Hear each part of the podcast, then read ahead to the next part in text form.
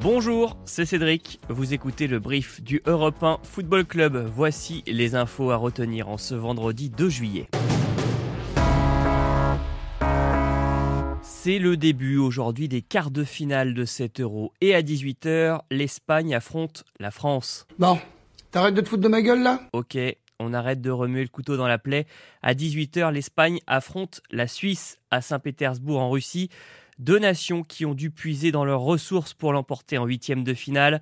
Inutile de vous rappeler le scénario de France-Suisse, les deux buts de retard de la Nati à 10 minutes de la fin, la prolongation, les tirs au but. Ça va, ça va, on a compris. Un scénario que connaît bien la Roja pour avoir été quelques instants dans la peau des Bleus face à la Croatie. L'Espagne qui menait 3-1 en fin de match a été reprise dans les arrêts de jeu, mais deux buts en prolongation lui ont permis de se qualifier pour l'écart. J'ai eu chaud. J'avais mal au cœur, dis donc. C'est la 23e fois que la Suisse et l'Espagne vont s'affronter sur la scène internationale, mais bizarrement, ce sera la première fois dans le cadre d'un euro.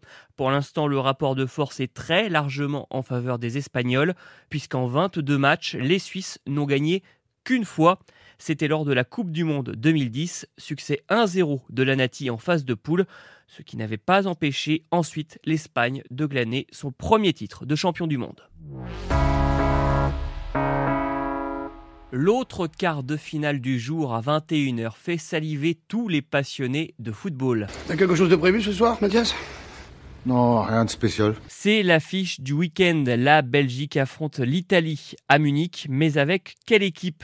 Depuis la qualification face au Portugal la semaine dernière, les supporters belges scrutent les mises à jour médicales.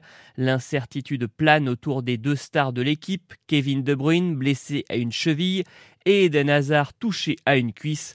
Toujours absent de l'entraînement collectif jeudi, il pourrait manquer le choc de ce soir. Lundi, le sélectionneur Roberto Martinez estimait qu'il y avait 50% de chances de voir ces deux milieux créatifs fouler la pelouse de l'Allianz Arena. T'as une chance sur deux. Mais au moins, si ça marche pas, tu le sais tout de suite.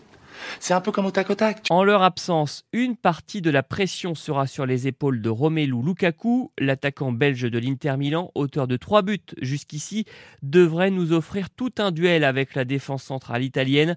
Une charnière expérimentée composée de Giorgio Chiellini et de Leonardo Bonucci, 215 sélections à eux deux et un bilan parfait face aux Belges, que ce soit en sélection ou en club, Lukaku n'a jamais marqué quand il était opposé aux deux joueurs ensemble. On est jaloux les mecs, ils assurent les Italiens. Est-ce que le Belge trouvera la clé face au verrou italien? La réponse ce soir.